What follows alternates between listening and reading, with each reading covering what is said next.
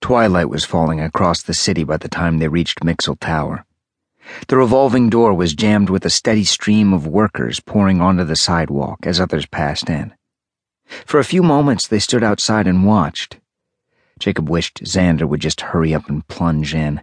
Every second that ticked by, every second he craned back his neck and stared up at the black glass tower stretching before him into the clouds, the more nervous he became, the more he began to believe that the venture was bound to fail. Another wave of dizziness swept over him. Not now, he thought. He took a few deep breaths, and the wave passed once again. It seemed like his fever was getting worse. He glanced over at Xander, who just looked down at him and winked. Just remember, Xander said, this is your adventure. No matter what happens, you've brought us to this point. You're a brave one, Jacob. Jacob nodded. As the crowd flowed around them, Xander took one of the capsules from his pocket and twisted it. Jacob heard a click and saw the glass ring light up. Xander handed the cloaker to Jacob. It was heavier than he thought it would be and warm to the touch. Keep it in your pocket and you'll be fine. Their sensors won't be able to pick you out, Xander said, activating his own cloaker. What if Carl or somebody else sees us? Xander shrugged. Not much we can do about that. Hopefully the crowd will be enough cover, he said. Let's go. They merged with the swarming bodies and were swept into the lobby. Jacob followed Xander as he moved his way across the marbled flooring.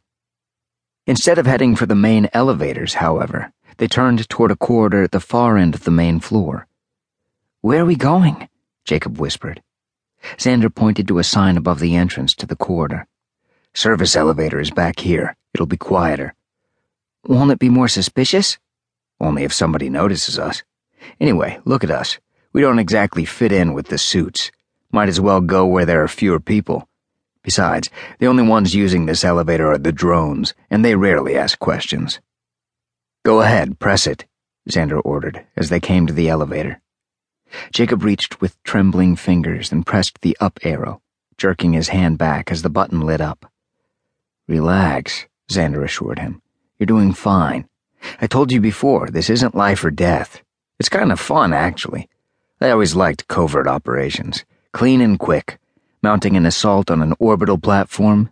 Now that's messy. While Jacob wondered what an orbital platform was, the elevator doors whisked open and they ducked inside. Xander pressed for the 76th floor and the elevator began its ascent with a jolt. The compartment was dimly lit, the illuminated digits above the doorway, which flashed in succession with the increasing pace of the elevator, cast as much light as the bulb in the ceiling.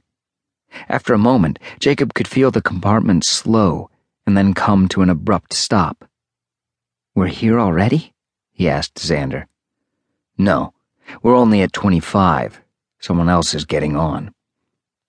Jacob held his breath as the doors opened.